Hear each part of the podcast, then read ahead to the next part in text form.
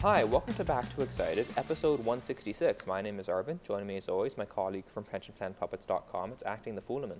Hi, everybody. How you doing, Fulemin? Not too bad. I'm relieved that the Leafs did not utterly embarrass themselves in the end last night. Uh, Yes. After opportunities to do so. But Yeah, more God knows they- we have a guest. Yeah, God knows they take those opportunities often enough. And it would have put a bit of a damper on today's episode. As Fulemin mentions, we have a guest, um, our boss at Pension Plan Puppets. So we're on our best behavior today. Um, Katya, how are you doing, Katya? I'm great. I can't wait to see what your best behavior is. Not much better than our worst, I can assure you of that. Um, so today we are about halfway through the regular season. Um, not in term of not in terms of time passed, but in terms of games played. Uh, obviously, we had the the long delay this um, this winter, and hopefully there won't be many slash any more of those. But the Leafs have played um, pretty much exactly half their games, and we figured it would be a good time to do some mid-season grades. Uh, we are going to focus on the forwards today uh, because we don't want to be here for four and a half hours, and we also want to be happy. And talking about the defense will maybe you know work against that slightly, but we're basically going to talk about um, the Leafs' top 13 forwards, and we might as well just get right into it. Uh, Fulemin, take us away. All right, so we all gave these players letter grades. Uh, my rough standard was B, was you met the expectations I had. I agree that's subjective. Um, we all sort of graded differently, and we'll talk a little bit about that. Um, but I thought I would introduce each of these players with a little bit of a stat profile. This is just stuff that stood out to me as being kind of telling about how the player is doing. So, starting from the top, Auston Matthews. He's played 37 games. He has 25 goals, 20 assists, and 45 points. He has an outstanding expected goals percentage, which, as y'all listeners know out there, is something we care about in Nerdland. Uh, he's tied for fifth in the league in individual expected goals per 60. That means that he's generating a lot of chances. His career isolates on HockeyViz show him as a decent defensive center and a just insane offensive force, as well as a great shooter. Um, this season, the Leafs basically play like champions when he's on the ice. They play at the level of a very, very good team, of a team that I wish they were on a more regular basis. Um, but he's great at even strength. He's great on the power play. Um, he's tied for fifth in road takeaways league wide for whatever that's worth, and a lot of people kind of just roll their eyes at giveaways and takeaways for understandable reasons. But I think it is part of his game that he gets the puck and then he keeps the puck as long as he wants to, and then he shoots it very dangerously. Katya, what did you give our Lord and Savior Auston Matthews? Oh, he gets an A plus. Like I have no complaints about anything he's done. I I I think I somewhat controversially did not like him last season all that much. I thought the hmm. points were obscuring a, a a sort of intermittent weakness in his game. He would play games where he didn't have the puck. That seems to be gone. And he just he's in every game. He's doing exactly what he needs to do. Dun dun dun. In the playoffs. So let's see him do it in the playoffs and then he gets whatever's better than an A plus. Yeah, I, I like that. Arvin, what do you think? I'm I'm going full, I guess, like Toronto, uh, you know, looking gift horses in the mouth media uh, personality here. I gave him an A minus, and I guess I should preface this by saying that like Auston Matthews has had in by basically all respects a really, really, really strong year. Um, you know, to beyond all the stats you mentioned, Fulemin, he is 12th in the league in goals above replacement. He's second in the league in expected goals above replacement. He has a 63% expected goals for percentage, which is insane, right? Like we we've talked for years and years and years on this podcast about like how scared we are of of those lines that have like 60% expected goals percentage. It just feels like you're you're trying to swim up a waterfall, right? When you face them. Well, that's what most teams have probably felt like to some extent in terms of chance quality when they're playing Matthews this year. Um, you know, I, I, I said in my notes he looks as dangerous as any player not named Connor or Kale right now. Um, and I expect him to keep that up the rest of the way. Like, I don't think this is him playing hot. Um, but, and of course, the, the but is the, is the huge, uh, I guess, elephant in, in, this, in the grade here. there's two things that kind of drag him down a little bit for me. And the first is that, um, you know, you mentioned he's thought of and is for his career a phenomenal shooter, one of the best shooters in the league. He shot three goals under expected this year, and that's essentially the totality of the Leafs' um, on ice shooting underperformance when he's on the ice. If you look at, so I mentioned before that he's like 12th in GAR and like second in XGAR. The reason his GAR is lower than his XGAR is because the Leafs have not converted shots into goals as well as they should, quote unquote, should, and as much as we would expect them to when he's on the ice. And that doesn't mean that he's a bad shooter now. And the most plausible explanation is he there, there's some part of it that's like recovering from the wrist injury. There's some part of it that's just plain old variance. And going forward, you know, we can still expect him to be a plus plus shooter. But we're also paying Auston Matthews in large part and because he is a plus plus shooter and he hasn't been that over the course of this half season.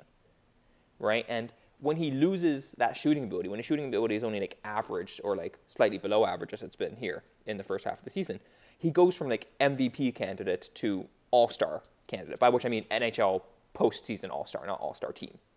Um, so that drags him down slightly because like relative to our expectations, we need him to be an MVP candidate basically year in and year out. Right? So the the lack of shooting success is really the only thing that drags him down slightly for me. But it's not something I would expect to see going forward. Like he's had absurdly hot stretches, and right now he just happens to be going actually through a bit of a cold stretch. So that that's that's my my my. This is the closest to the Stephen A. Smith that I can get. yes. Yeah. Sorry, Kathy, you were saying? Yeah. I, I think that argument is valid if you're talking about Steven Stamkos. I Mhm. think if you're, t- in other words, if you're talking about a guy who's much more tilted towards his shot ability and nothing else. right. I, I just happened to be, I was actually going to look at defensemen today to make myself cry. Um, I looked at Evolving Hockey's RAPM, Mhm. uh, XG plus minus. There's some acronyms, um, which I kind of like to look at to see like how is this person like in themselves in a numbers way. Auston Matthews is number two in the NHL Yeah. for forwards. and so, you know, I'm okay with that. Behind Artturi Lehkonen, of all people, actually. Patrice Bergeron is third. So, What a bum. like, yeah, yeah, yeah. like, maybe by the time he's 40, he'll drop to fifth. Um, but so, no, I, I like, I, I just think it's variance. I'm, I'm totally Yeah, cool no, with I- thinking it's variance. I I agree. Like it's it seems unlikely that unless you really are terrified of like that wrist injury, it seems unlikely that someone who's been an elite shooter for like five years in a row is suddenly now a below average shooter. Right? Like our, our our the no hypothesis should not be that Matthews' shooting quality has gone way down. You know, I do feel a little bit like the difference between my grade and Arvin's grade, and I gave him an A plus. Uh, reflects the programs we majored in, because in math they actually make you do stuff and they hold you to high standards. And I majored in English, where you get like an A for just having feelings. So, anyway, I think he's just swell. I'm so glad that he is on the team and that we can build a first line around him. That is good. I do think that he's as good a puck possession player as I can remember. Like, think of peak Jaromir Jagr, where it was just very, very hard to get the puck off him. Like Auston Matthews now, when a forechecker comes at him on their own, is like, yeah, I can. I'm not even really concerned about that. Like, I don't have to adjust my plans based on this player coming at me, and uh, it's something to behold. So yeah. Anyway, I give him an A plus, and I get where our, what Arvin's coming from. You know, you can't bake in shooting to his value and say it's fine if his shooting is not great. But uh, yeah, I do also think it's variance. Ken No, I, just I said, I think I think we all kind of agree that Yeah. going forward we would expect him to be a goals greater than X goals person. Yeah. Right, and and it also, I guess, it depends to some extent how much you view grades as being like what you ha- what have you done for me versus mm-hmm. who are you, and this is a distinction that, like, I think I, I feel like I think about that distinction more because of Katya, because she's mentioned it a couple times in like Slack and whatnot over the years. Oh, um, God, never listen to me. But yeah, like it, it's m- my dinging of him is based on what he has done, and definitely not who he is. Like who he is, like we. The, it, it, we talk about this a fair bit on the pod, but it really can't be overstated how much of I guess quite literally and figuratively, a lottery the Leafs won and getting being able to pick Auston Matthews. Mm-hmm. Mm-hmm. Never going to forget that day. Yes. That was also, and I've probably mentioned this before, but I'd like to keep bringing it up. The first day that I wrote for the site was the day that we won the draft lottery. So I'm not saying I'm responsible per se, but clearly some of the credit has to come to me. Yeah, I, I agree. Uh, so yeah, I mean Auston Matthews. Yeah, I, I think Arvin raises a valid point, but consensus is pretty happy. Let's move on to another equally happy and uncontroversial topic: Mitch Marner. um, yes, eleven goals uh, and nineteen assists in and thirty points in thirty-one games. So he's still producing. Um, it's worth noting, even if he did slump a little bit to start the year. I'm not going to mention his cap hit again. You probably are thinking about it. Um, he has very good on ice numbers this season, despite an early scoring slump. Um, I should probably clarify what the distinction is there. On ice is what happened when you were on. Isolates are people like Micah McCurdy in this case, um, trying to apply a regression to say, okay, this is what this player's actual ability level is. Good things have been happening when Mitch Marner is on the ice. Sometimes isolated stats have had a hard time, I think, deciding how much credit he deserves for that. And I think a lot of analysts have struggled with that too. Um, the power play looks good with him on again this year, which is nice. Uh, Katya, your thoughts? Well, I gave Marner a B minus. Um, basically, he his his job is supposed to be the number two guy on the team, and I don't think he is the number two guy on the team this year. Uh, he's had some strong games lately. I don't think he's had a strong season, so he's left with like he's he's fun on the PK. That's like his number one achievement. His power play performance has been a little dulled. Not awful, obviously, but a little bit dulled. He's had some goals there lately, which is nice to see. His personal shooting is very ordinary, and no, he should not shoot more. Because he's just ordinary at it. He's not bad, he's just ordinary. So to me, he's just an okay Mitch Marner so far this year. He's he's he's like not the problem because of his play. He is, however, the answer to every question that begins, why the hell is Sheldon Keefe doing such and such? Why is he mangling the lines? Why is he playing those two guys together? What why is he doing whatever he's doing on the defense? And the answer is because Mitch Marner is essentially taking up two roster spots with that calf hit we don't want to talk about. Mitch Marner is two really good top six wingers. He's a fabulous defenseman and an, and another Ondrej Kase. He's he's he's two really good defensemen.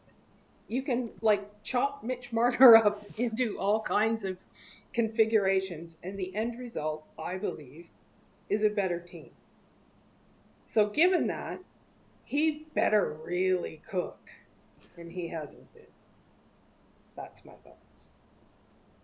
Yeah, I, I want one of the things that you mentioned there that kind of jumped out to me is like the power play stuff. There was a time, and I was probably more guilty of this than a lot of people, where you know in the in the Hiller power play era, where Marner was uh, the linchpin of that unit with uh, JVR, with Kadri, with Bozak, that was just destroying people. That I thought like Mitch Marner, him alone, and just like reasonable shooters, reasonable players around him, constructed properly, can be a top five power play in the world. And that might not still be wrong, but it's been shown to be that Mitch Marner is more his skills are narrow enough that you really have to be careful about how you build a power play around him and how you build lines at even strength around him. And it's a sort of unique type of player because he's so clearly very good. But he has kind of of the elite players in the league, maybe some of the more glaring um, weaknesses and most. He might be one of the more peculiar players to like build around uh, in the league, and and to to that extent, it kind of diminishes how versatile he can be. Right, the Leafs power play this year has been really awesome, and Marner has been a part of that, and he deserves credit for that. But a large part of it was like kind of dulling how much of the power play run through Mitch Marner specifically. Now it's a very movement based power play that results in a lot of confusion among defenses, that exploits behind the net more, that doesn't have as set positions for its players. And Marner succeeded in that, but it's like, you know, it's, it's, it's a sort of power play where it has to think quite hard about how to really take advantage of Marner's talents. And you, I think this kind of struck me in particular when we were talking about Tampa last week, because you have Stamkos and Kucherov, and those are talents on the power play that you don't have to think very hard about how to use at all. It is like the dumbest thing you can think of will be very good with those guys. And I think that sums up the Mitch Marner experience. He's incredibly good. He elevates like the top end players. Um, and like, e- even this year, the lines with Matthews and Marner are the best lines the Leafs can throw out at any point, right? And there is a step down when you replace um, Marner with Nylander, a small one, and then a slightly larger one if you replace Marner with Kase. But it's not so much of a step down that it feels like he's, you know, worth the contract, right? And that's what it always comes back to. Um, so, yeah, like it's it's it's a very int- he's such an, an interesting and odd player in that sense, and it, it says something again to that versatility that when we do this, okay, let's split up the big, uh, the, the top four forwards, there's never any discussion over whether Mitch Marner is the one who doesn't have a star center attached to him. He always does, and part of that is to his credit because he really elevates um, players even beyond what the, what star centers can do with ordinary-ish wingers. But it's also a failing because I don't think he would do as well driving a third line as William Nylander does. And and I think Katya, to your point, like he has to be number two with a bullet based on the expectations of him, and he hasn't been as much this year. He's still very, very good, but it's a really high bar. Um, so I gave him a C plus for that reason. Yeah, uh, I think that Marner, as much as anything, shows how much your expectations govern what you're going to give him. This is true of obviously every player. But in Marner's case, if your expert expectations, excuse me, are determined from the cap hit, which is not unreasonable in a league with a salary cap, it has to be said. He's not at that level. He's not at a level where you're happy paying him that amount of money because, as Arvin said, Auston Matthews we can put out with two guys and we can get a very strong line. William Nylander we can put out with two guys and get at least a decent middle six line. John Tavares was famous for, in his prime, elevating pretty much any two random people that the New York Islanders found at the YMCA and getting them 30 goals, as well as a subsequent contract in Buffalo that they never live up to. But you talk about those three players who do or have done those things, and then Mitch Marner. I mean, you can say early on he worked really well with JVR and Bozak, both of whom I think were kind of underrated offensive players in Toronto, um, because they were associated with a certain amount of failure but he's not elevating lines by himself. He's just not dictating um, the game that, to the extent that we wish that he would. He's a no. great complementary player. No, I could. It, the mm-hmm. Bozak and JVR thing is funny because at that time they also played almost exactly half their minutes with Connor Brown, and I believe their stats were almost identical. yeah, it, wings. It, it was it was like one of those weird uh, player trios that just like really, really worked. Marner got moved up for whatever reason. Maybe there was an injury. And yeah, JVR, Bozak, Brown was like a 56% XG team for a while. It was, or line for a while. It was, it was weird. I think that might have been coaching magic. I hate to say it. I know you're not. Yeah. We do, we don't like to think of Mike Babcock as having that, but I think he did. Um, and Marner was younger then, of course, too. Mm-hmm. Uh, you know, I've watched him in a few games lately, and I've watched just watched what he does, the things that people find really exciting and enjoy watching, and and I'm starting to think of him as I don't want to become one of those people. He's being too fancy, but he's an unnecessary flourish. He's gilding a lily that doesn't need to be gilded. That's that's kind of how I feel about him. He, Auston Matthews doesn't need Mitch Marner. and his flourishes and his gilding. And yet, you can't play Mitch Marner with David Kämpf and prosper. So uh, yeah, I don't know. That's kind of where I feel about him. I, I feel like he's the he's the he's the center of everything that's frustrating about the Leafs. It all comes back to him, one way yeah. or another. And it does obscure the fact, that like he is a bonkers good player at times, right? Like there there is that that pass he had to Bunting yesterday for Bunting's third goal was like not a pass a lot of players in the league can make. Right? And not even a position that a lot of players in the league can get to. Because he had to wade through three Red Wings and have the poise and the, the calm to keep the puck in that and not just say, okay, I'm pretty uh, pretty pressured here, let me just throw away a shot.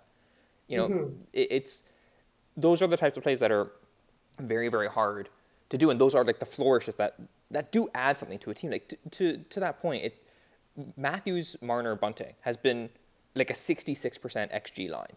And a, a little bit of that is elevated because um, there's times where in games even where we play Matthews, Bunting, Kase, that Marner will come out for like an offensive zone face-off and, and things like that. Uh, but that's that's really really good. When you replace um, Marner with Kase, it's still a really good line though. It's like still a 60% line. right? So that that's exactly Katya's point, right? Like it's it's that little flourish above the top, which is helpful in like taking a line from 60 to 66 percent xG, even if there's some you know elevation there that isn't that's due to circumstance more than just adding Marner. Um, that's really hard to do, right? Like there's kind of a law of diminishing returns. A team can only be so dominant. Um, and Marner is like maybe one of the best players in the world at taking great lines and making them super great lines. But he's definitely a lot less um, useful than some other players at making a okay line viable by himself. And they're different skill sets, but it seems like in a lot of situations we might we we paid quite a bit for making great lines better, and it's unclear whether that would have been, you know, better spent on uh, on on players that make okay lines viable. I think that the big takeaway there is either Mitch Marner should be very dominant on his own to be worth the money, or he should elevate one of those very good lines to something unanswerable. Like, I could see paying a complimentary player at a very, very high rate if it's like, okay, yeah, we're paying a ton for Auston Matthews and Mitch Marner. But when we put them out there, there's no one in the league that can do anything about it. Like we have one of those weapons that people talk about in terms of, say, Marchand, Bergeron, Pastrnak. And the Leafs have touched those heights, but unfortunately the playoffs loom over everything. Yeah. When people are thinking of them not doing that. Well, and it, I'm Marchand, Bergeron, Pastrnak have had cold playoff series as well, but like the thing is, they've also had absurdly hot ones where they've won it for the Bruins on their own, and mm-hmm. I think that's that that absence of like a defining playoff memory of like this line carried us to a win against so and so hurts um hurt, like I guess hurts the, the, the PR of that line in, in, in Leafs fans' minds, right? Yeah, I, I definitely think that that colors a lot of this commentary, at least on my part. You know, I think also the objections that have been made here are, are valid, right? he does take up a certain amount of money and he does limit your choices. And a lot of the lineup decisions I think are absolutely traced back to okay, we have this player who makes this much, and we have a bunch of cheap options that we're going to move around around him. That said, I gave him a B. Um, maybe I felt sorry for him, or I felt bad because of mean things that I've thought. Um, I'm trying to, you know, keep my perspective and say, okay, but he is still very good. He's very skilled he's been kind of feeling it lately. You know, we talk about um, Mitch Marner sometimes has a way of getting two assists and being invisible all night. And so I think he's been standing out visually. Now, after I wrote this, Katya made her point about his penchant for unnecessary flourishes. So I'm thinking I might have been suckered in by that. But or maybe I'm wrong. Uh, but yeah. no, I mean I get it. Yeah, go ahead. Sorry. I, he, like he's not Artemi Panarin. He's not. Mm-hmm. He wants no. to be. Like I believe in his heart of hearts. He Mitch Marner believes Mitch Marner can be better than Artemi Panarin. I believe that is, Mitch Marner believes Mitch Marner is better than Artemi Panarin. Which might be a problem, but it, it, I mean, it is to his credit that you're going to get 125% of his attention and ability in every game. You can't mm-hmm. complain about that. Uh, but he's not. And he, I don't think he's ever going to be. And, like, I don't just uh, just playing with Tavares for the rest of the year, and probably we'd all like him better. As a sign, it's weird to me. It's possible Panarin is just like declined somewhat, but like it's weird to me that he had that like bonkers first year in New York where he was like driving everything good for them, and then New York has had like terrible fancy stats with him on since, and like I don't know, maybe maybe he's just gotten way worse, but that feels unlikely. Basically, I don't know what's going on with New York. Is what I'm what I'm saying there. Like it's it's weird that I I, I think Panarin's like a you know one of the three best wingers in the world, e- even now, right? Mm-hmm. Or at least like I don't know, he, he was in that stratosphere very recently. It's, it'd be odd to me if he went from insane play driver for his entire career to like terrible play driver in New York. That that that feels weird to me. Um, they split him with Zibby, didn't they? I, I not to not. go off on a long yeah. ranges tangent, but I think that might have been a factor. Anyway, uh, we've we've surveyed Mitch Marner as best we can. Oh, sorry, I just want, been want to add yep, one more thing ahead. before. Um, mm-hmm. Marner does have actually a lot of value on this team specifically as a defensive winger on a team that mm-hmm. really doesn't have that many defensive wingers. Um, so like that does deserve mention um, as a trait of his, which is like unambiguously positive. It, it's uh, his, his his defensive ability is definitely quite helpful and makes sense. We'll talk about this when we talk about Tavares, but given his defensive frailties, pairing Marner with him actually makes a fair bit of sense to me. Okay, so uh, we'll move on to William Nylander. Um, 40 games played, 17 goals, 23 assists, 40 points, number one in our hearts. He's threatening 30 goals and 80 points, which is awfully nice. His uh, on ice offensive stats for the year are absurd. Um, just like a basic wowie suggests that he's doing a lot to help keep John Tavares young. Um, Tavares seems to suffer when they're split up a little bit. Um, I think that a lot of people would say he's having a coming out party. Katya, what do you have to say about him? I gave him an A.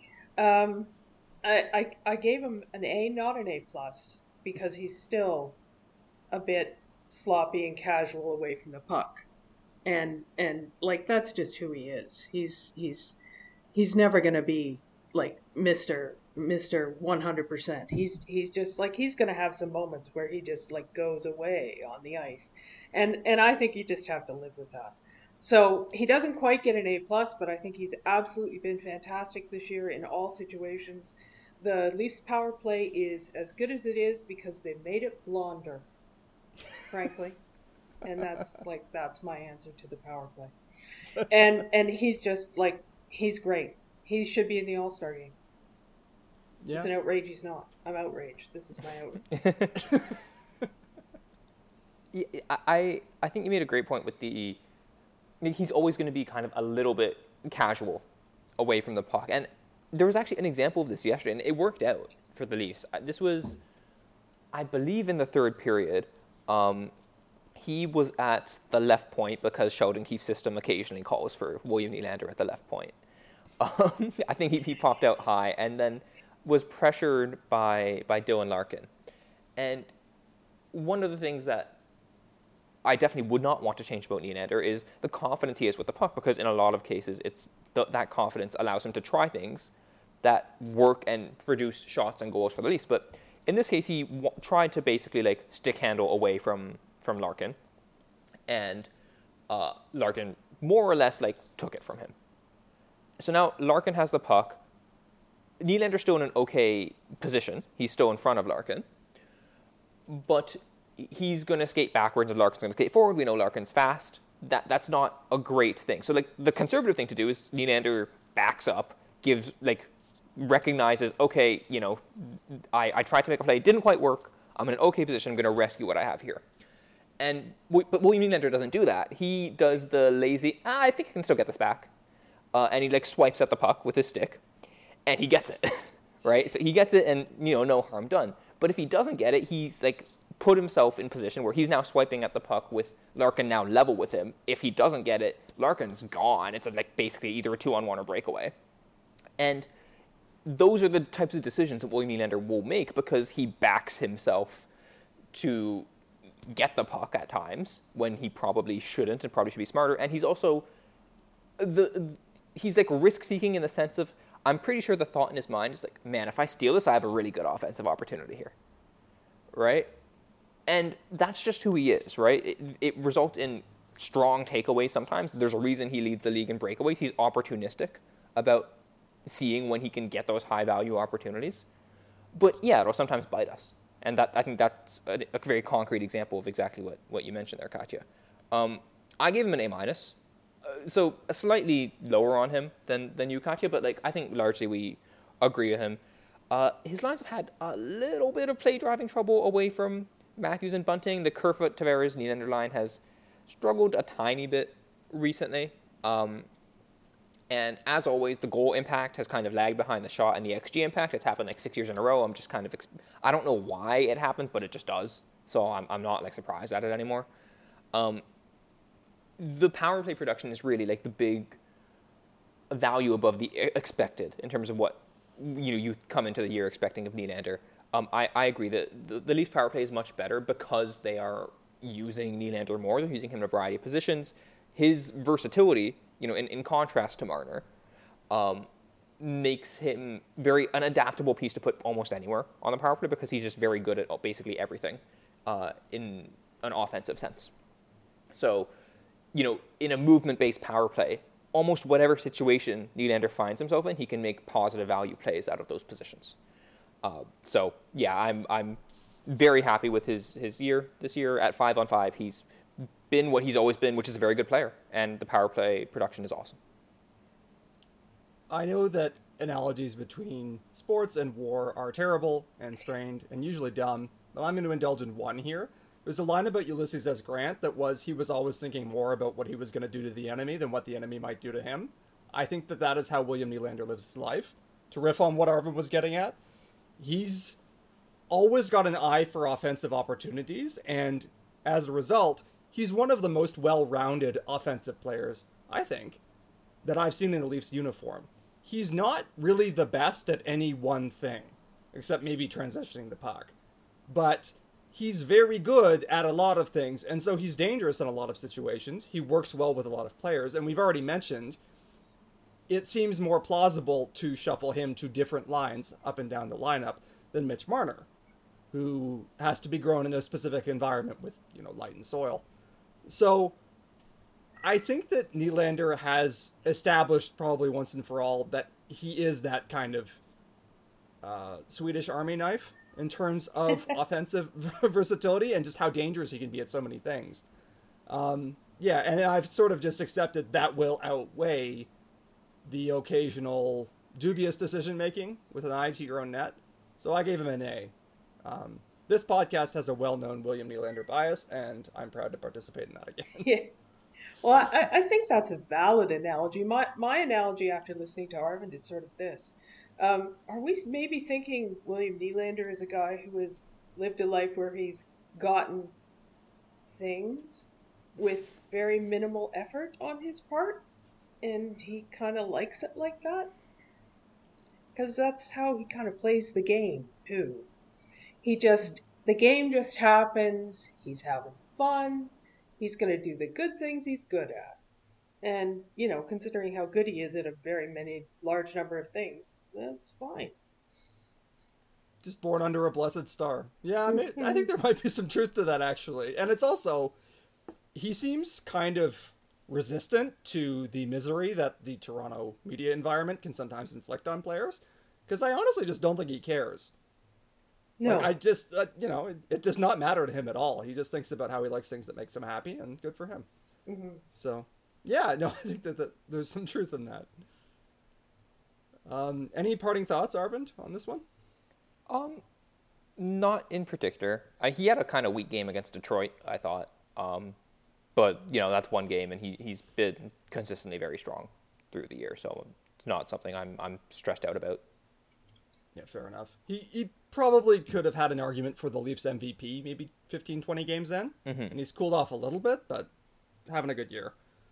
Um, moving forward to our captain, Mr. Pajamas, Jonathan Tavares. Actually, no, his name isn't Jonathan, it's just John.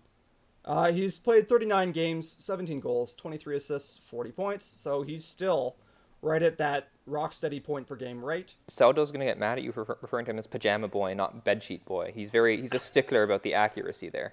It was his bed sheets that were Leafs related, not his pajamas.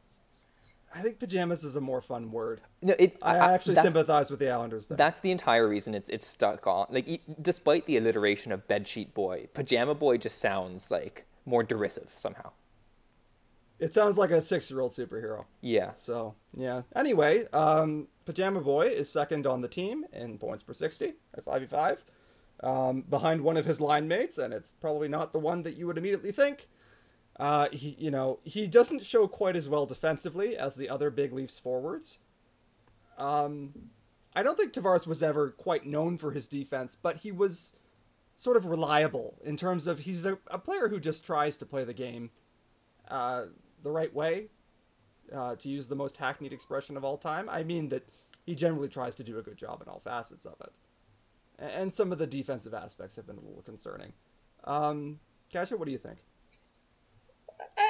Little down on Tavares this year, just a bit. Um, he's I, I gave him a B. He's the first thing is his personal shooting in terms of where he's shooting from, how much, that kind of thing is fantastic.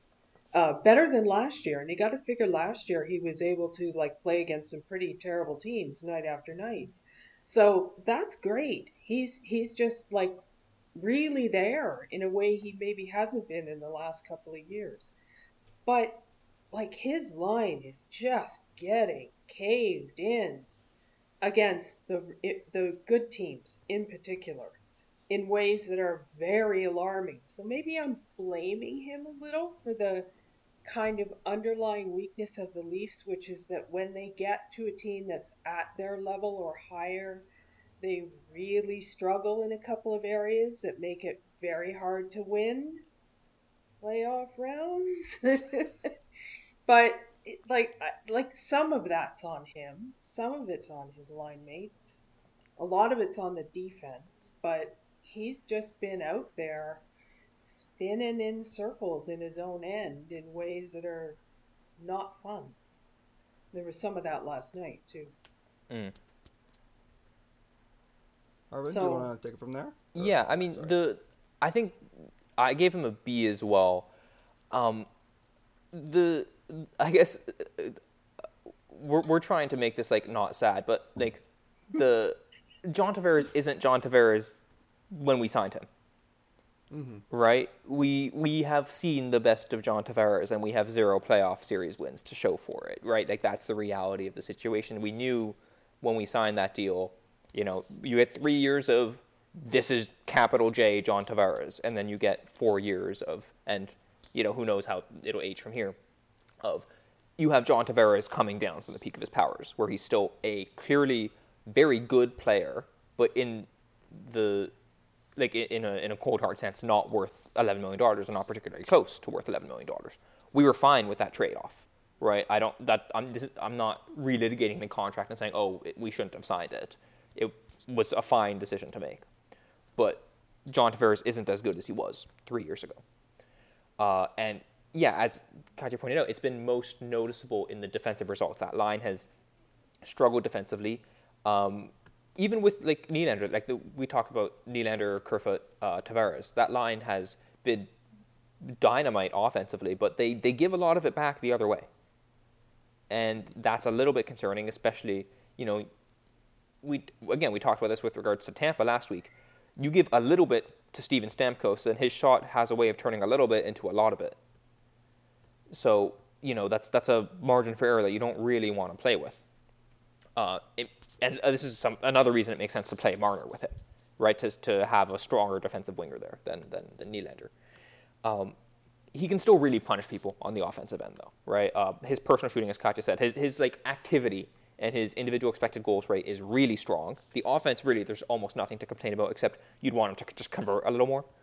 Um, still an above average play driver, not elite at that anymore. But yeah, this is, I guess, B is kind of in line with expectations. And I think the thing that's saddest is that like my expectations have dropped. And that's like the, that part isn't sad. That's a fact of life. But it's a reminder that we didn't do anything when we had John Tavares when the expectations were this is like a top 10 center in the world. Mm-hmm.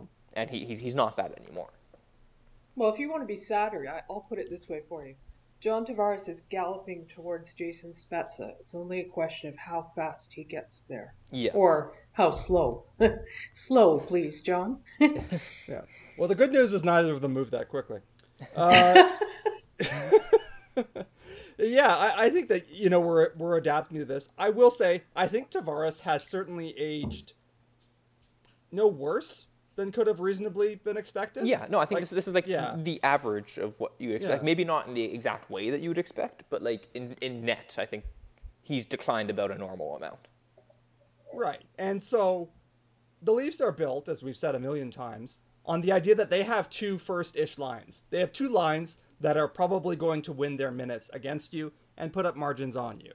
And Tavares can still do that with Nylander. It's just when we have these these sort of wavering indicators in terms of the defense, the chances against them getting caved in, they're not putting up as big a margin. This line is still solidly winning its minutes. Like they they still are a very strong line. Yeah, they still have like a 52% xG and like they're actually well above they they have a kind of absurd goals for percentage because of a PDO heater effectively. But right. yeah, like we'll they're just absolutely trust that will continue for sure, for sure. Well, it appears to be driven by Alex Kerfoot, who has has always been one of the best offensive players in the world. We know this. um, but yeah, it's still a good line, just not yeah elite. Like you'd like to see it in the 55, 56 range. Yeah, and I think as we go through this lineup, we're going to start seeing rather shortly. We have lines that we cannot anticipate putting up margins on their opposition, pretty much regardless of who that opposition is. So this is where the scoring has to come from. The good sign is that the offense is still up there. But of course, there's been decline. I gave him a B because I'm thinking he's doing what he can at this age. I say this as if I'm not older than him. It's uh, something I'm still getting, getting used to. But um, anyway, yeah, he. Um, I, I think he's he's in line with expectations. That's how I would put it. Uh, any la- departing thoughts on Johnny T? Or shall we move on to what I think is the most fun entry on this list? Yes. Okay. Uh huh. All right. Mr. Michael Bunting, fresh off a hat trick, uh, he provoked a change in my letter grade, and it was to add a plus to it. So there. He is 40 games played, 12 goals, 15 assists, 27 points. He is from Scarborough. That's important. Please contemplate it in your grades. Well, he, he's the only player to score a hat trick on the same day that his hometown was featured in Hockey Day in Canada. Like, are aren't are we? Should we wait? Should we waive the five year of retirement policy to send him to the Hall of Fame? Well, we got to get him in there somehow. Yeah. Just give him the Hart Trophy now. Yeah, like this is this is moment. Connor McDavid could never. Did he get a hat trick on the hometown hockey day when his town was reviewed? I don't know. I, I wonder I, how many entries there are in well, that. Like, I, was class. I was talking. I was thinking this where yeah. it's like how many people have played a game when their hometown was featured on Hockey Day in Canada. Like, Hockey Day in Canada, it feels like that should be one day a year, but it seems to come up. I feel like it comes up way more frequently than one day a year. I feel like every third Hockey Night in Canada is like, we're live from so and so for Hockey Day in Canada. I was like, didn't we just have this? You're mixing it up with hometown hockey, which oh, is a okay. recurring feature in which our beloved Ron MacLean tours the small towns of Canada. Okay. yeah. So very important. Okay, so if there's one hockey day in Canada per year, and this has only started since Rogers took control of like the, you know, the uh, NHL television rights in Canada, which is like what seven, eight years ago. There have been at most like there, have been only eight hometowns featured, presumably. Yeah, but none of the other ones got a hat trick. Yeah. So think about that. you raise uh, a very valid point. so Anyway, I was gonna quote some other stats too. that are of less relevance. Um, he yeah, he's third on the team in points per sixty. Um, he's actually producing at a very very fine rate. And by the way, I took these rate stats before last night, when presumably he's gotten up uh, in in the rankings because as we've just mentioned, he got a hat trick on hometown hockey, or Hockey Day in Canada or whatever it is. I've confused myself. He's been very very good with Auston Matthews in terms of their line doing well. I don't think anyone, uh, least of all Michael Bunting, thinks that he's the primary driver of that, but still, that's good. Uh, he's second to Connor McDavid league wide in total penalties drawn. He also leads the league in proposing to other players that they smell what his glove is like. so, Katya, your thoughts on Michael Bunting? Okay, this is Michael Bunting. He's down on the ice on his knees because he just got half smacked in the face and he's chewing on his mouth guard. He gets up and he's chirping the guy who just like smashed him, half smashed him in the face. He'll take time out to scream at the ref who's on the other side of the ice, which is wonderful because you can hear when you're watching on TV and you can really hear every word he yells at that ref. And and and then he just goes and he scores goals. That's who that's what he is. That's who he is. He's just he's like we would hate him so much if he was on another team. Oh my Mm. god. But he's not. So he's perfect. He gets an A plus plus. There I upped my grade too. Yeah, I, I gave him an A, and I I Too feel like low. if, I, if, if I'm not giving an A plus to him, I, I like I should just make it an A plus because I don't know really what he could have done. Like I have effectively zero reservations about him. It's like we can have all the caveats of okay, yeah, like he's all, he's basically always the third best player on his line. That's fine. The, the Leafs need players who are good at being the third best players on their line. This is like a fundamental, important thing for us to have. Bunting has just vastly exceeded uh, like expectations of him. He had obviously productive partial year in Arizona last year, but it was so few games that it was hard to know what to make of it. Right? Like you either if you took his stats completely at face value, it would look kind of ridiculous. So you had to regress it to something, like to a league average or below that, based on you know the track record of someone who's 25 not making it to the league prior. But you know his he's strung together another really good season.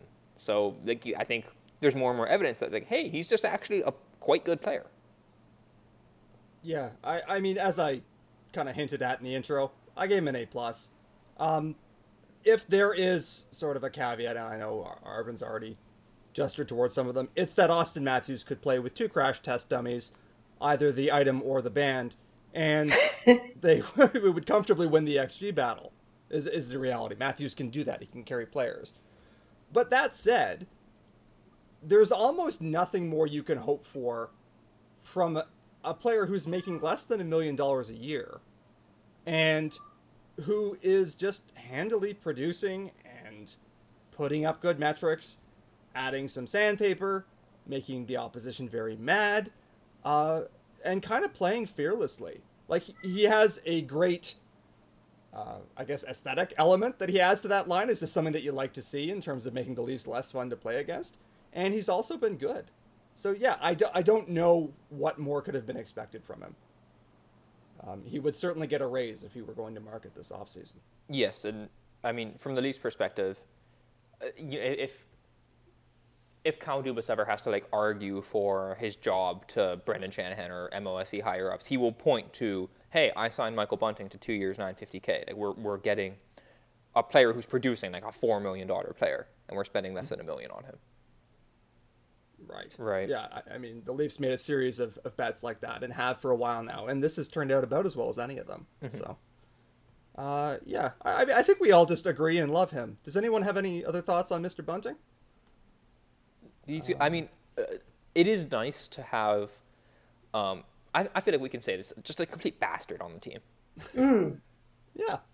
right? Like he, as as he said, Katya, other people must despise him. He he would be super annoying to play against. From what we see, like, the, the camera seems to love him. I assume because he just never shuts up. Right? Oh yeah, no, I've actually seen some clips of Auston Matthews on the bench. Uh, maybe getting a little tired of listening to him. It's pretty funny. He So- has lots to say. Yeah. Yeah. yeah, yeah, yeah. Um, he's he's like like he's going to grow up and he's going to be Ray Ferraro between the benches doing hockey broadcasts, never shutting up. he is Ray Ferraro, just maybe not quite as good a goal scorer, but you can't have everything. Yeah, it reminds me a bit of, uh, and again, this is a cross-sport analogy. Kyle Lowry is obviously a much better player, but for a while, everyone who played the Raptors just was like, that Lowry, he's like such a grifter. He's always, you know, like forcing his way to free throws and doing all this nonsense. And I was like, oh, that's terrible. I'm so sorry you're so mad at him. And I get a little bit of that fun from watching Michael Bunting. It's very satisfying. And his um, predilection for you know that that Tom Wilson thing, uh, without braining people, hopefully, of like mm. tilting the game away from five on five, probably helps mm. the Leafs a bit. Yes, very much, very much. Draw a few more penalties. That would be great. Mm. yeah. I'm just worried that they're going to catch on to him and they'll be like, okay, we're not giving that guy anything anymore. It, you mean, like what you... happened with Kadri? yeah. yeah. Yeah. Was that the example you were going to bring up, uh, Katya? No, I was oh. going to say Brad Marchand mm. because mm. Brad Marchand is is annoying enough that even if the refs don't want to play into the game, he still draws a lot of penalties. Mm. And I think Bunting's in his class.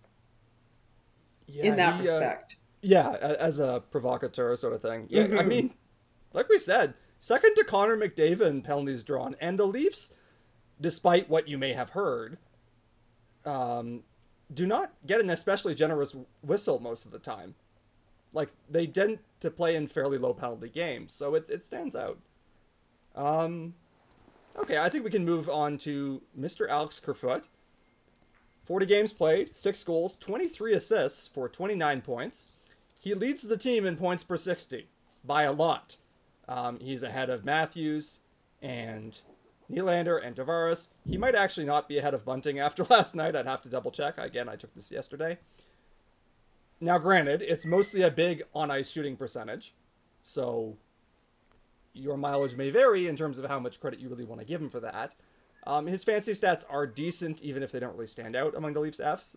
Um, the Leaf forwards as a group have good numbers because the team is pretty good. Um, Kerfoot certainly participates in that. Uh, it does give me a bit of pause that HockeyViz's isolates still think he's where offense goes to die. He shows a negative 13% for impact on chances for, and he's below average defensively, according to them, too. So I have to believe he's better than that to like him. But he does have some points. Katya, what do you think? Um, well, Okay, so he's permanently a winger now, so we have to take that into account. We we, we can't like say, well, at least he's also a center. Uh, mm. I I don't think his high on ice shooting percentage is him particularly. Mm, uh, he's a, he's a weird player in a in a sense for a winger. He he made more sense in this respect for, as a center. He ha, he has a very high career shooting percentage, but he doesn't shoot very much. So he only takes a shot when he's really sure that's going to go in. Tyler Bozak, in other words. He's a big passer. His points are all coming from assists. And as a center, he makes sense to me as a player. As a winger on the Leafs, he's good. I, I, gave him a B. I, I have no objection to him. He's often got decent ish defensive results in the past. So I, I'm just kind of wondering if he's he's sort of like gone down the rabbit hole wherever the Tavares line has gone this year. But he he just he's extremely versatile and yet he feels like he's just not quite what the Leafs need on left wing, but he's sure better than most of the alternatives. I would play him with a pure shooter on the opposite wing. And what I when I was preparing these grades, I, I basically I came to the conclusion that he should play with Kase, because Kase is just his mirror image. Kase is a shot, not much else. We'll get to that when we get to that. But if you put the two of them opposite John Tavares, even, I think you'd have a great line. Uh, as a third line, they'd be spectacular because it would mean you were able to put Kase and Kerfoot on the third line. That that would be the glory Leafs, right? If your third line was Kase, Kerfoot, and whoever, even David Kämpf. Mm-hmm. But they just, the Leafs can't use Kerfoot in the best possible way. So they have to use him in a way where they have to be satisfied with what he can bring, and I think he's bringing his best possible self. That's kind of what I feel about him. I'm not sure if that's negative or positive. Yeah, I thought it's, it was balanced. Yeah, go ahead. I, I gave him a B. I don't have a lot to say on, and now we're getting to the point in the players where I have I have much less to say than, than I do with the stars, um, and I guess the the amount that I have to say is proportionate to their importance to the team in some sense. Um, yeah, as as you said, Katya, the good has been mostly a PDO bender. Don't think he has a ton to do with it. Um, the the lines with him and JT feel mostly carried by the right wing, whoever they are, right? And Kerfoot is just kind of there. Now, being there is not a bad thing for the Leafs. The Leafs need guys who can just be there and be lifted by people. Um, I don't, I don't think Kerfoot has been amazing, but you know, it's if I guess I would I would give him probably slightly lower than a B if it wasn't for the PDO bender, which I recognize is kind of silly because I just said it. I don't think he really had anything to do with that. But it's like again the distinction between like what have you done, and and and what are you. Um, what he's done has been very helpful to the Leafs, and is, is like those goals that he was on the ice for do count. They do. They have gotten the Leafs in a position where they're you know fighting for the division lead. That matters. Uh, but you know, on the whole, it's just like you can just kind of paper and or pencil in um, Kerfoot in on the left wing of one of those top three lines and just be kind of okay with it. I think we said before with Kerfoot that if he's the third best player on the line, you're pretty happy with him. And if he's the best player on the, the line, you were upset. And so I can't help thinking that in addition to the PDO bender, the big difference between the Kerfoot of before and the Kerfoot of now is we're letting him be the third best player on the line. And he can certainly do that. Um, I think he's done it about as well as could be hoped. And so I was a bit generous. I gave him a B plus. Um, same thing. I think I'm sort of rewarding a PDO bender here, but good for him. That's sort of part of what he has been involved in. But yeah, he's not anyone's kind of dream uh, left wing to the stars. It's just he's what we've got. And as yet, we haven't seen an alternative that we like any better. Um, Ilya Mikheyev notwithstanding and his recent shooting spike. So yeah, I like. I think that he's fine. He's sort of uh, a good complementary player. Um, contrast with Marner, who's an exceptional complementary player, and, and, no more than that. So yeah, I give him a B plus. Um, I feel like everyone has fewer thoughts about Alex Kerfoot than almost any other player. He's just not an ex- an exciting player. Yeah, not the type of player who engenders like deep thoughts. Um, David Kämpf. Uh, this is an interesting one. Um, 40 games played, 4 goals, 8 assists, 12 points, which is, has to be said, slightly more than I thought he was going to provide. Mm. Um, 52% expected goals, 56% of the goals while he's on. He takes the smallest percentage of his faceoffs in the offensive zone of any regular forward in the NHL. They love defensive zone starts for Mr. David Kämpf. He wins 55% of his faceoffs, which is nice. Uh, and he's the leading penalty killer by time um, on the Leafs penalty kill by a lot. Uh, how much credit he's due for that is kind of open to question in terms of the Leafs penalty kill because it's kind of harder to isolate value depending on who you get to play against. Still, the Leafs penalty kill has been pretty good. He's as purely a defensive center as I can remember in a long time.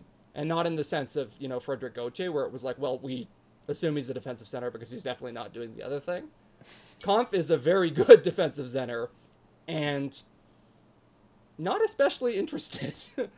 Neither willing nor able to provide more on the offensive side of the puck, I think. What do you think, Katya? I gave him an A plus because I just don't expect him to score a goal ever. And and he mm. actually has, which is like sort of amazing. He has zero offensive talent.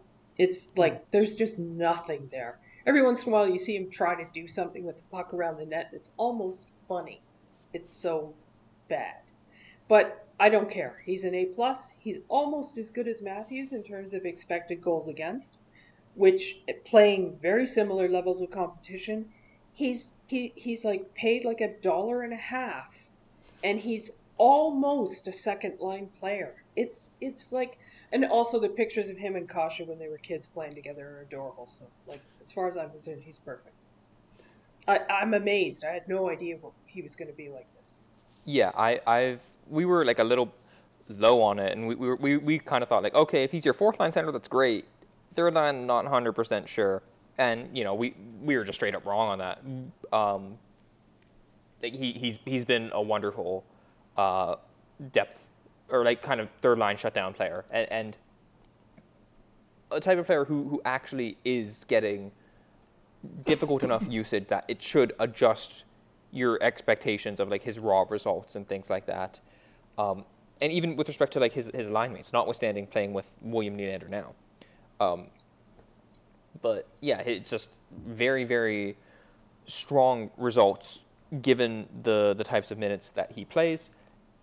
It's, as you said, very tilted towards defense. He plays an entirely different game to anyone else on the Leafs. You, you see those like um, those uh, charts from HockeyViz that have like the on ice results of each player on a grid, and Kämpf is like way off from the rest of the Leafs who are like all in this cluster of like strong offense, okay defense, and Kämpf is like, what's offense? Like what's a shot? Like I, you know, it, it it's like it's like he treats hockey like it's capture the flag. I wonder if Lou Lamoriello calls Dubas up every week and asks if he'll trade him. mm. He does have the spirit of an Islander, doesn't he? he does.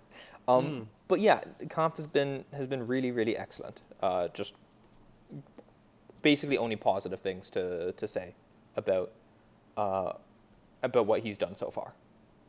There, there's again, there's like really no offense there. That's fine. Mm. It doesn't really need to be, and it's also there. Um,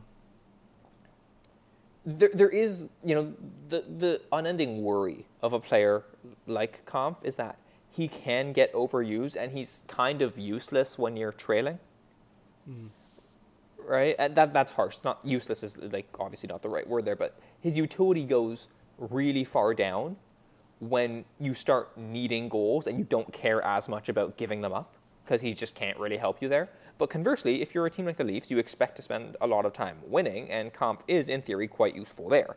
Um, notwithstanding the Leafs' general issues in uh, closing out games recently, uh, you know, I think they're they're generally a team that I, I am fine with with these with these leads. And I think Jeff Veillette actually did like a, a breakdown of this and showed that the Leafs um, lead blowing is just like kind of it's just been very concentrated in a short period of time, which has made everyone think about it, and it's not like a longer term pattern or key for anything like that. I would say with Kämpf, and I gave him an A minus. He's been the absolute best version of what I could have hoped for when we got him. I looked at him and I was like, I don't know if this defense is really sufficient beyond being okay. He can play against bottom sixers or something like that. I don't see any offense at all. Instead, what we've gotten is a third line center who wins minutes despite getting a very, very heavy diet of defensive zone starts to the point where it actually is quite striking. And who just seems to play the game that the coach apparently really wanted out of him. My only concern is is there some sort of Mendoza line where it's like you can't be under this level of offense and be a forward playing this many minutes and still have it be good enough. And you can say as long as he's outscoring his competition, which again on the year he has, then it's fine. I just find myself thinking, boy, we are given a lot of minutes to a guy who is never going to score. I actually looked up his four goals just for posterity's sake, and it's like there's a a telekinetic goal which appears to go in despite like eight people being closer to the puck than Kämpf is uh, after he loses his handle on it. There was a Karama, uh, a carom, excuse me, off the backboards where he shoots into an empty net. There were a couple of really, really nice passes from Ondrej Kase. I don't mean this to, you know, pick him apart. I'm just saying, again, offense is not what he does at all. And so I'm just trying to bake in whether there's a cost to that. But A minus. I don't know if I said my grade, but I also gave him an A minus. Yeah. Uh, I think we're ready for the giraffe, mm-hmm. Mr. Pierre Engvall. Uh, 37 games played, 6 goals, 9 assists, 15 points. He's riding a high individual points percentage to a decent P60. He's middle of the pack on the team. Very good expected goals, 56.5%. He's been part of successful lines with both David Kämpf and Jason Spezza. And he's actually even looked like an average shooter, um, which can be a little bit counterintuitive, maybe. Although the thing is, is he takes these shots that are not expected to go in, and so the fact that they often do not go in, I guess, is in line with expectations. um, but he has scored a little bit, so credit where it's due. Uh, Katya? Well, I'm going to be mean about Pierre because, like, I called him, I gave him a C. Uh, I called him a replacement level player. So, okay, he's he skates nicely, very nicely for somebody that tall. He has a good understanding of the game. He's not he's not dumb. It's not like he doesn't know how to play hockey. Yes, I'm sort of alluding to someone else there. Um, he, but I I think he makes the third line worse, and I think he makes it worse by by being the place offense goes to die. Like we discussed earlier, that really nice pass from Spezza, Spezza last night, and it's like, yeah, but it went to Pierre. so you know that's not going anywhere, and and and like that's the that's the problem. He's I don't mind him on the fourth line. Kevin Petty has mentioned this before that he adds a nice complementary value to Spezza and Simmonds that they don't have. And I'm okay with him on the fourth line. And if he gets up above the fourth line, I think he's playing too much and he's taking minutes away from a better player, and he shouldn't. And that's sort of where I'm at with him. And like, I just I don't want him on the third line. I just don't think he brings as a winger. I just don't think he's bringing what needs to be brought. Maybe if the center wasn't Kämpf, it would be different, but it is. So yeah, I I find I'm very mid on Engvall generally. he's had, if you look at his stats this year, they're stellar, surprisingly so, honestly. Um, we talked about XG RAPM uh, earlier, and we talked about like Matthews being uh, number one in the Leafs by like an absurd margin, by the way, which isn't surprising because, as you said, Katya, he's like second in the league among forwards. Engvall is actually second among forwards, just ahead of Michael Bunting and William Nylander so Engvall's had like a really positive effect on the lines that uh, he's played on this year. But when I watch him, it's it. I don't feel like man, Pierre Engvall's running the show on this line. He's driving this line, and this is quite different to what we've seen in years prior, where he was a, a, a more mediocre play driver. And I don't mean mediocre in a negative sense. I mean mediocre to mean middle of the pack, uh, which is which is fine. Like for for a depth player, that's completely reasonable and to, to catch his point, if you're a depth player who drives play okay and just doesn't have as much uh, offensive talent, yeah, that, that gets you in the NHL in, in, a depth, in a depth spot. That is like perfectly okay for a th- third, fourth line tweener. That, and that's kind of what I think he is. I, so I agree. Like, if he's on your fourth line, you're really happy. And he's played well this year, or at least have, we've seen good results with him on the ice this year. I don't I don't strongly think that he is actually really driving that, but maybe he he's developing in a way that I haven't really like accounted for yet. Um, he definitely has a place in, in on the team and a place in the league. Like I think he's for sure one of our 12 best forwards.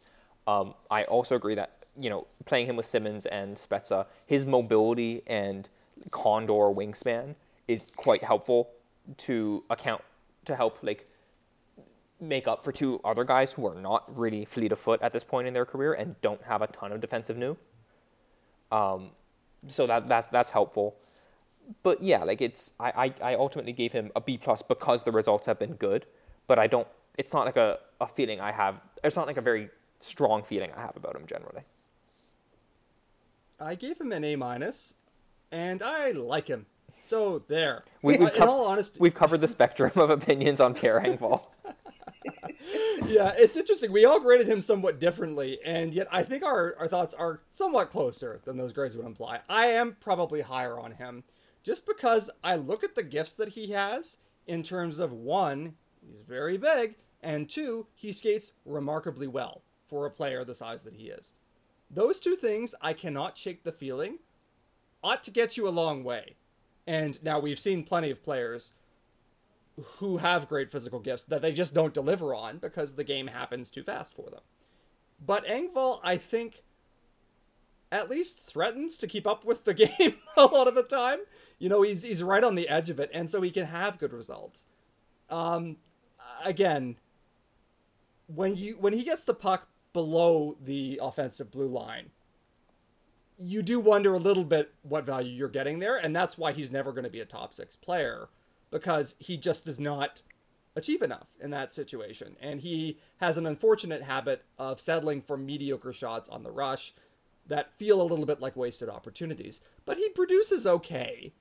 And I would say I'm okay with him on the third line with Kämpf. I, I would go so far as to, to say that in the circumstances. Um, I don't know if he's going to be.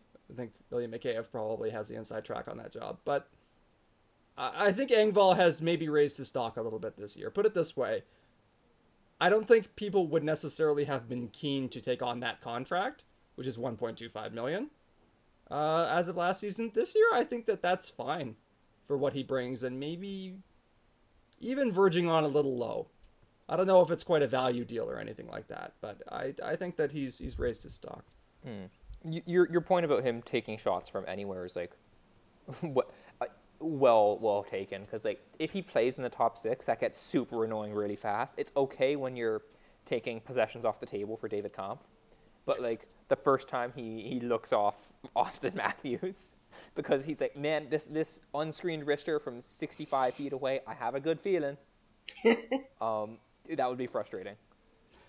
Yeah, I, I think that speaking of Ilya Mikheyev, and I don't want to get ahead of myself, but Mikheyev has a bit of uh, that instinct that it is always Ilya Mikheyev time, mm. and uh, it's a similar issue. But yeah, I you know I, I like the giraffe. Um, Ondrej Kase, thirty-two games played, eight goals, nine assists, seventeen points. He is your team leader in both goals for and individual points percentage. I wonder if those two are connected. He has a better P60 at 5v5 than Auston Matthews. He's just decent in other fancies, but he's always above water, and he wins his minutes with David Kämpf. I have never seen a player who seems to end every shift on the verge of injury, quite to the extent that Ondrej Kase does. And there's a stereotype of injury prone players, if you'll forgive the phrase, that they're kind of somehow soft and feeble and the, the, the sport is too violent and stuff like that, and there's sort of these wilting violets. That's the opposite of true, especially with Ondrej Kase. He plays really, really hard. Um, and so he ends up in these physical situations where you can see how he gets hurt a little bit more often. That said, I've liked him when he's been on the ice. Katya, what do you think? Um, I gave him a B. I, I think he's very fun, which sometimes the Leafs, oddly enough, lack for a very offensively focused team. I think he's primarily his own personal shooting and, and some personal offensive, like very much a right around the net sort of play. I think he's a, a within 20 feet of the net guy kind of thing. I don't think there's much else there. Um, and which is okay because he's bringing what he's bringing.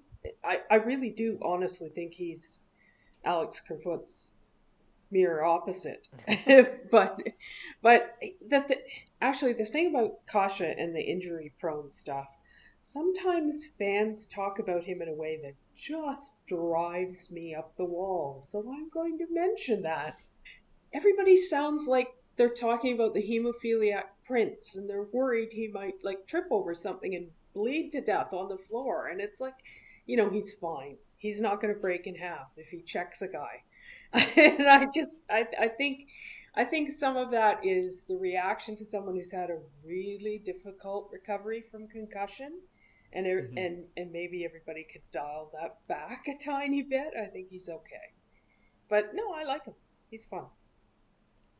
I give him uh, an A minus. Um, basically, the expectations for Kase were, were difficult to pin down at the start of this year because like I think everyone knew he was good when he played but it had been so long since we'd seen him play um, and play consistently uh, and be in the lineup every day. Um, so it was unclear how much of an effect that those series of injuries would have on his play when he was on the ice. Um, and I think he probably is has he was a top line player at points in Anaheim when when you look at his stats, and he doesn't appear to have recovered all the way to that level. and Maybe he never will. Um, but he's still clearly a league average player or slightly better, and that is quite valuable on the Leafs. We need league average players, especially when you're making uh, as little as, as he is. So that's you know very very helpful, and that's a large part of why I gave him an A minus. I think again this has been, a bit of a theme where I've talked about it, and it's important for the Leafs because we have important players like um, like Marner who are kind of particular in their usage. It really helps to have versatile players around them because they're the ones who get shuffled up at, at, and down as needed. You know, Kase is one of the few players on the Leafs who can plausibly play on the shutdown line with Kämpf and also play on Matthews' wing and not really look out of place on either. And that is helpful. I, I would tend to agree with that. I gave him a B plus because he has been a good version of what I basically thought, which was when a, a player who, when he gets into games, um, is quite skilled. You know, he has real offensive talent, and real offensive talent tends to cost you money unless there is some reason for that to be depreciated in the market. And so in Kase's case, it's that. In the year and a half or so he was in Boston, he played nine games and had one assist. And so I'm not surprised that this bet worked out. You know, it, it made sense. And I'm kind of tethered to those expectations. I do think that he adds an element that we have a hard time getting in other respects from these complementary players because a lot of them are kind of grinders. You know, we've just talked about Pierre Engvall, not an offensive dynamo. Ondrej Kase has as much offense as you can really hope for from someone at his price point. Um, now, granted, Michael Bunting is producing at a comparable level, but I think he's probably the less skilled player. He's more of an agitator. So, yeah, I've been quite contented with him. He does play with self sacrificing energy to my eye. Like, he really just seems kind of fearless. And as Katya said, look, it's a physical sport. That's okay. uh, but I do, you know, hope that he can remain upright at us after a certain percentage of his shifts for, for his own benefit, if nothing else. So maybe I'm one of those fans who worries too much. Uh, um, yeah. Any other thoughts on Kase? Um, I, oh, you sorry, go ahead. I, I just think the Leafs got really lucky with him and Bunting on, on cost. And, and to be perfectly honest, I think Engvall is a bit overpaid. Um, because I think the the the cap is pushing down salaries for the bottom six and for complementary players and and like Kase and Bunting are the reason the Leafs are succeeding because they have these guys so cheap. Like they won a couple bets. What if they'd lost them?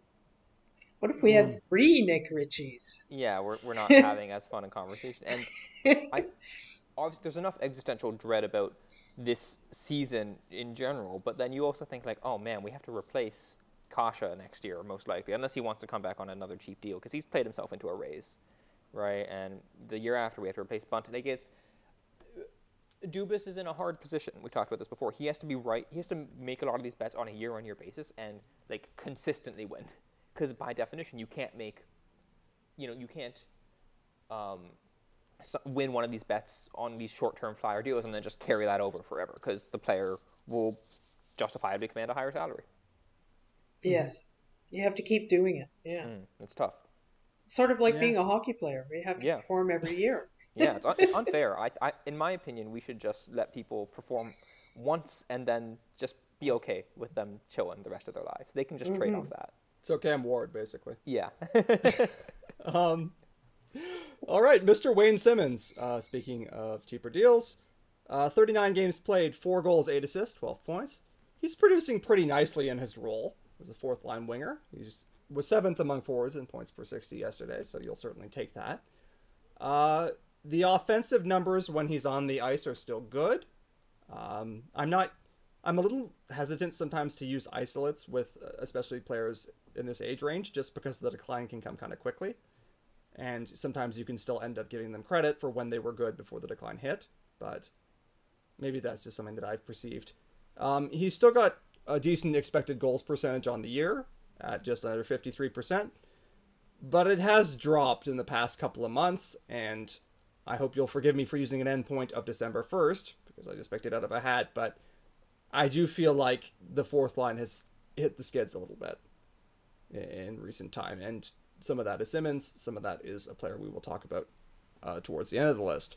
Uh, what do you think of Wayne? Well, I, I gave him a B minus, and I, I have to try really hard with Mr. Simmonds not to let my enormous respect for him color my view of his actual play. He's really awful defensively these days. And you know, like, okay, Wayne's like heyday. People have mm-hmm. the wrong idea about him. You know what he was actually famous for? Skinny legs. And the mm-hmm. and the whole deal was he had these skinny little legs and he could go really fast.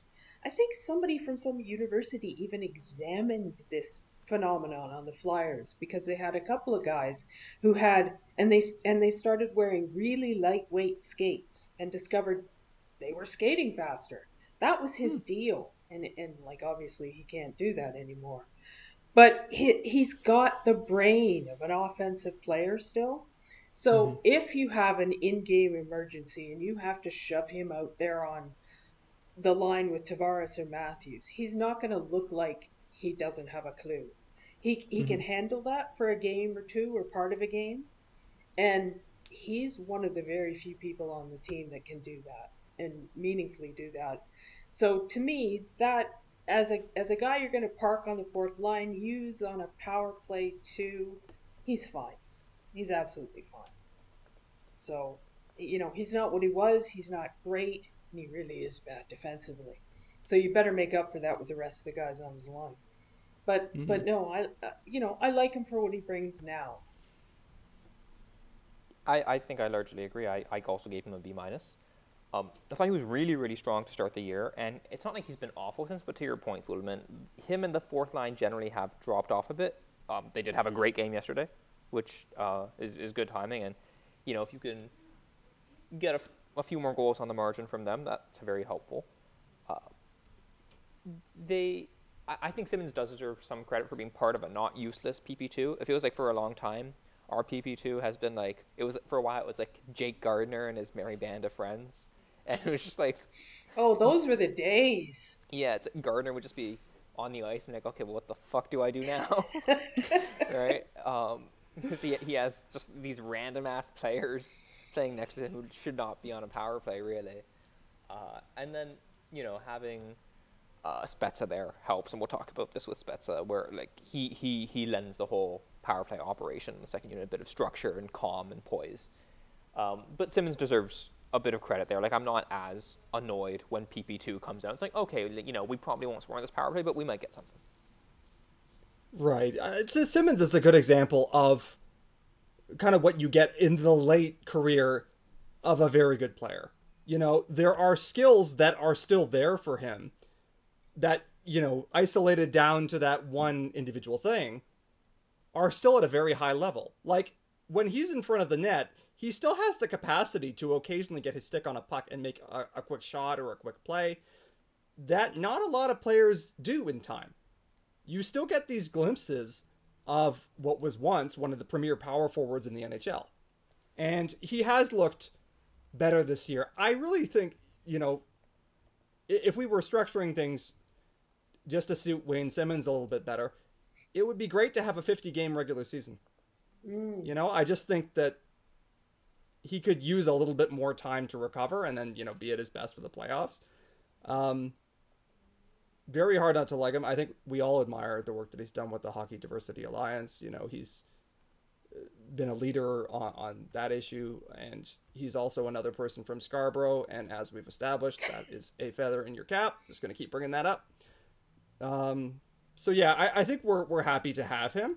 I just am also conscious it's a long season, it's grinding, and I wouldn't be surprised if he has some fatigue building up just because we're about to play a lot of games in a row um, in a relatively short time. So, yeah. That said, yeah, I, gave him a B plus because I think he actually came in better this year than he was last year.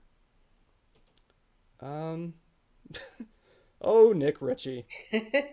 so we talked about bets and how sometimes they succeed and sometimes they do not. 33 games played, two goals, seven assists, nine points. He is the only Leaf forward that we're going to talk about today who is below water in expected goals. It's not by much, though. He is last by an enormous margin in goals for percentage. The Leafs have gotten about a third of the goals when he's on the ice. That's not great. Not unrelatedly, his on ice shooting percentage is absolutely in the toilet. It's 4% at 5v5. Needless to say, that involves a healthy element of bad luck. He's not that bad. Um, but I can't say he's been very good. Katya? Well, actually, he's not that bad. It's kind of my grade for him. He's he's he's also the only person we're talking about who's not currently on the team. He's mm. actually uh, uh, been moved to the taxi squad, which, as I like to to harp on, is actually the AHL. So he's not even in the NHL right now.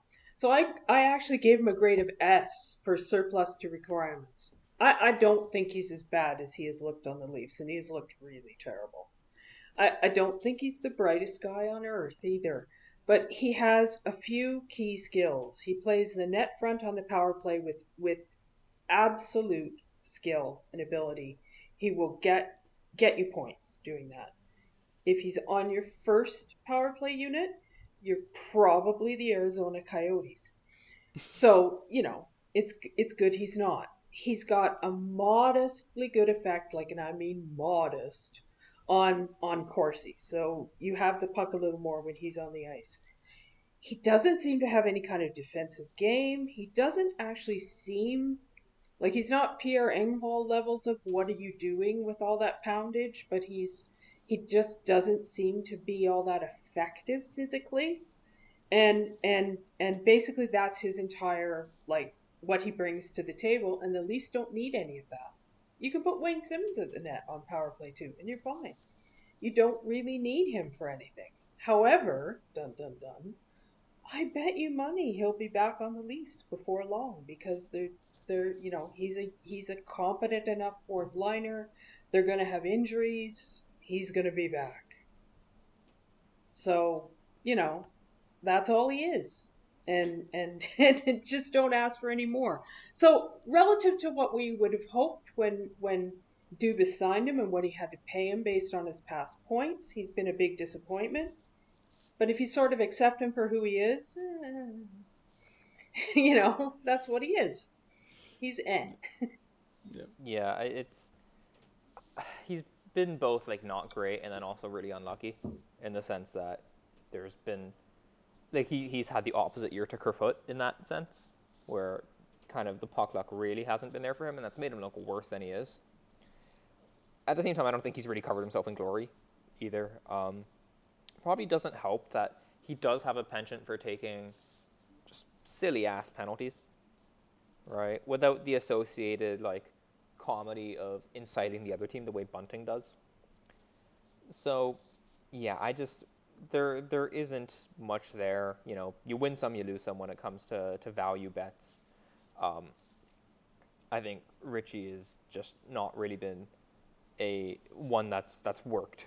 Um, he's not useless. Like he's he's an NHL player, but he's just not a particularly good one. And he picked a really bad time to go to go cold and shoot like five goals under expected. Mm which given that he's only generated like seven expected goals is a, it's a lot. right? Yeah. Like he's, he, he's like, pretty bad. if you if you gave Auston Matthews a ringette stick, I'm not sure he would have shot worse than Nick Ritchie did. so that's how that's going for him. Um, I gave him a D, uh, which is like I could have given him an F, except I felt a little bit sorry for him in terms of there is a luck element there that has not gone his way. He's not this bad. But we talked about this. With Auston Matthews, we said, okay, a big part of your value, or one of the many big parts of your value, is that you shoot well. In Nick Ritchie's case, one of the only points of his value is that he goes to the dirty areas and shoots normally. He's not like a great finisher or anything, but normally speaking, he can be somewhat useful within 10 feet of the net. When your shooting percentage collapses, unfortunately, that wipes out the only thing that you really do when you're Nick Ritchie. And as we've addressed, not a great defensive presence, takes some kind of foolish penalties. Not like he's an offensive dynamo, notwithstanding that I saw him make a couple of remarkably good passes. He had, he had one to Ondrej Kase for a goal that was like almost seeing eye good. And I was like, you know, if there were more of this, you might be a better player. But I just think that Ritchie, unfortunately, was brought in to do one particular thing. He was given a great chance to do that thing, and through a combination of bad luck and lack of other options, he's blown the opportunity. You know, like he can only really provide a certain amount of secondary scoring. When he's not providing that, he's not worth it. And that's kind of what's happened to him. But on the upside, he's going to get paid 3.3 million in salary next year. So mm. save your money, Nick. um, any last thoughts on poor Mr. Ritchie or none? Okay. Yeah, I think that's enough. Th- this one stings a little bit. Jason Spezza, 36 games played, 7 goals, 6 assists, 13 points. He's narrowly positive in the fancy stats, but his goals for has dropped as the year has gone on. Since December 1st, his numbers have been pretty rough 47% of XG, 38% of goals was on the ice. Um, Katya, what do you think? Oh, I I took the easy way out and decided not to give him one grade because because I split him in two, which I think hmm. is valid. I, gave him a D minus at five on five. I just think he's a he's a he's he's just really bad at five on five. That's that's just the way it is he and and and I gave him an A on special teams because he kind of is the second unit power play in some ways. You can put him on the first unit power play if you have to, and and you're you're not going to cry. So like, it's hard to complain about a player who brings those things, especially when he plays. He plays, I think, probably as long as Nick Ritchie's not on the team, the least number of minutes of five on five, and Keith really underplays the fourth line. So he can be bad, and it doesn't really matter. And and I think next year we're going to have a guy in a really sharp suit standing on the Leafs bench as an assistant coach, and that you know. So I'm I'm really fine with him. I'm not negative on him, but I think when people eye test him and they see him do something smart and sparkly with the puck offensively every once in a while that overwhelms the real impression of him, which is that he's a large part of the reason why the fourth line has been kind of ugh lately. Yeah, and as you pointed out, Rick, um, Keefe has responded to the fourth line dropping off by decreasing their time on ice significantly, right? So it's not just us kind of pointing it out from the from the, the, the side. Like Keefe is using the, the, carrot that coaches have, which is time on ice, and is kind of responding uh, accordingly. I gave him a C, and basically my thought was that like other people stepping up and the offense from Kerfoot's line, although not necessarily from Kerfoot, like due to Kerfoot specifically, um, has kind of helped us gloss over the fact that the fourth line is kind of underwater at times, despite offensive usage. And it's it's really tilted, as you alluded to with the discussion of Simmonds as well, Katya, to the defense.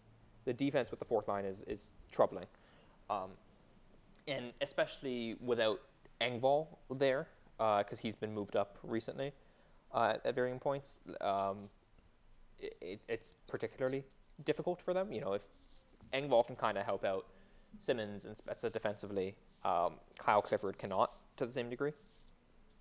So, yeah, it's this is this is what happens when you have player who's like what 37 38 years old. There's still these touches of, of brilliance right? We, we alluded to that uh, touch pass he made in the first period yesterday for a streaking um, Pierre Engvall.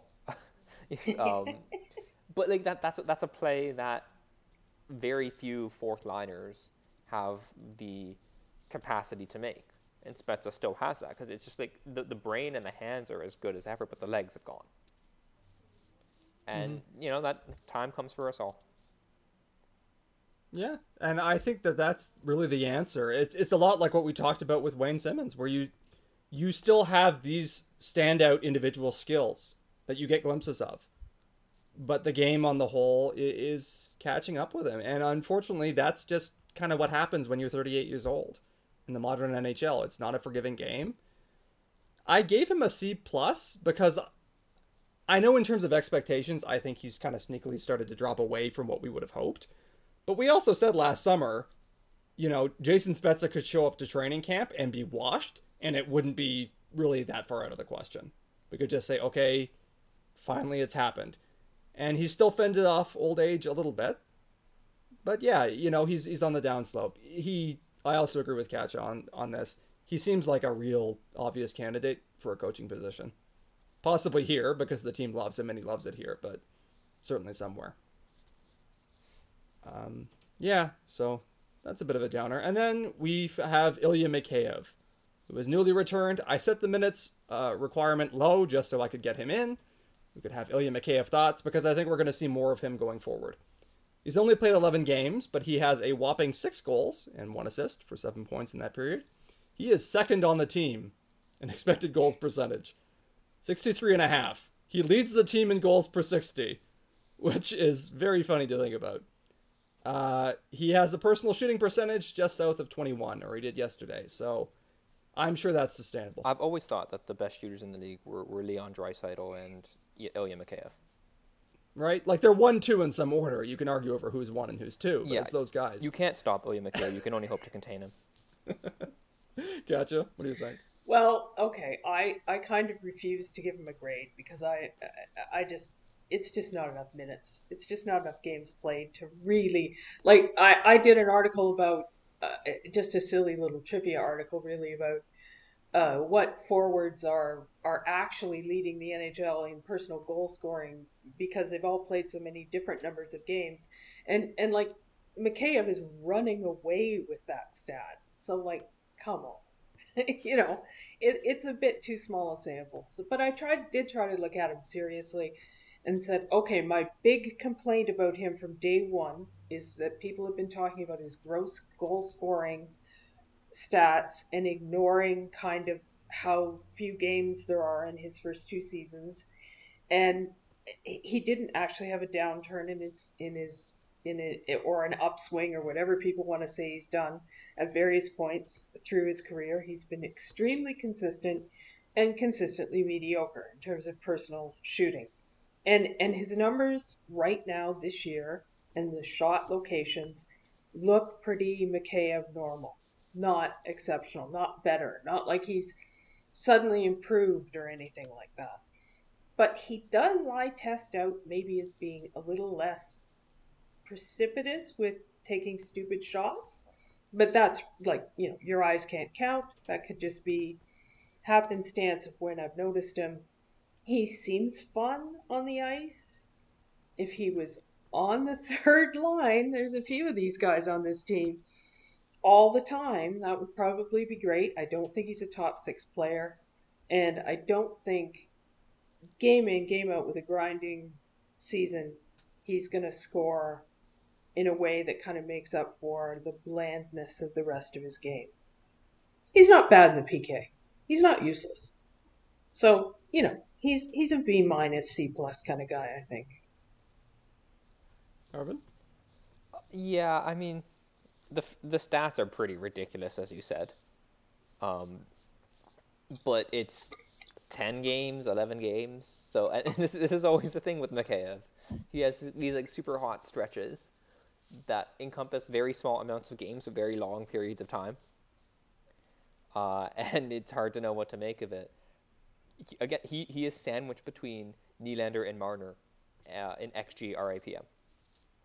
Right? So, again, having a very positive impact on the uh, lines he's been on, but it's 11 games. So, does it, like, who knows, effectively?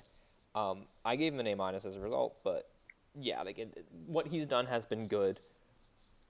I expect him to be kind of the standard Ilya Mikheyev, which is kind of a useful defensive third liner who will frustrate you with offensive decision making and a lack of passing.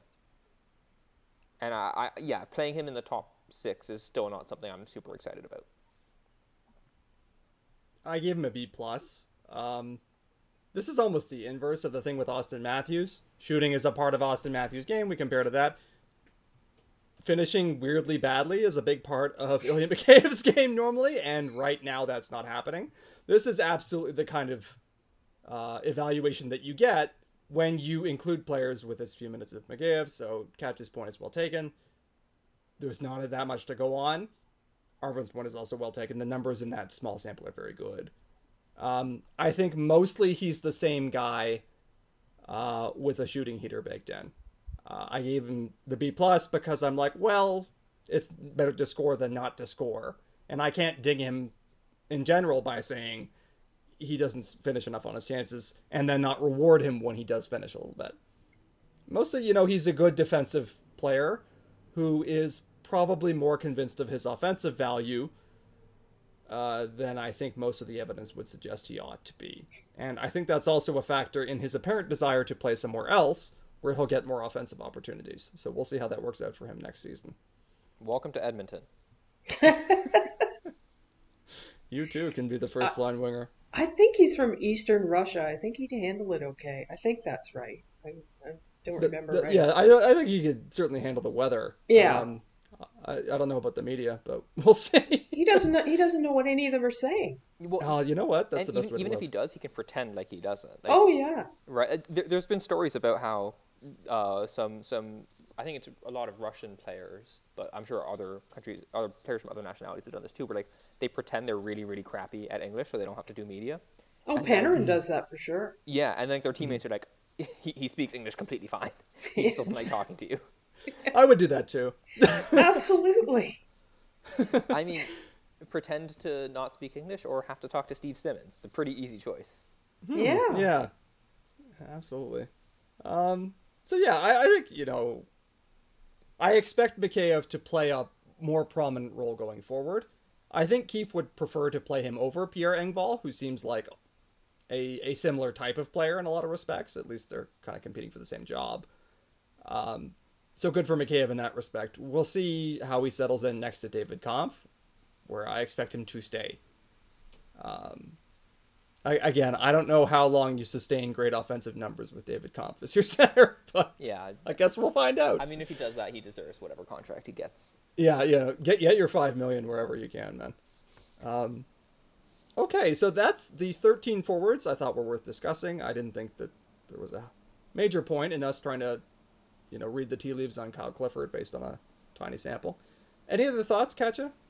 Um, I think we really adequately described um, what's missing in the Leafs in terms of forwards. I, I, I, think we kind of drew a picture in in the negative space there. I, I don't think there's really much they can do about it at the moment. Mm. Um, I, I sort of have fantasy traded for JT Miller in my mind because well, I, I don't necessarily personally like him. I think he probably would bring exactly what the Leafs need.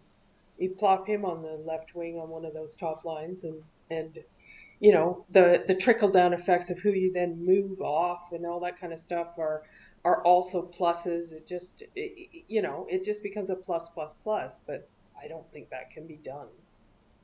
But yeah, the, the, that's sort of my depressing thought. I think there's some.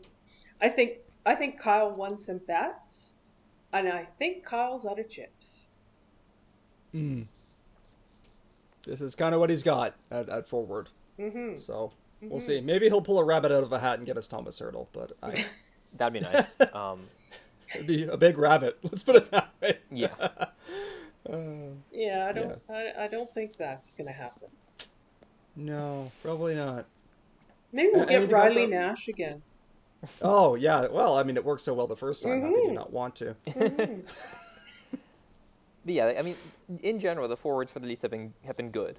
Uh, mm-hmm. But yeah, there's there's definitely still room for improvement, and you compare it to, to Tampa or to Florida, and you can feel a little inadequate about parts of, of our forward roster.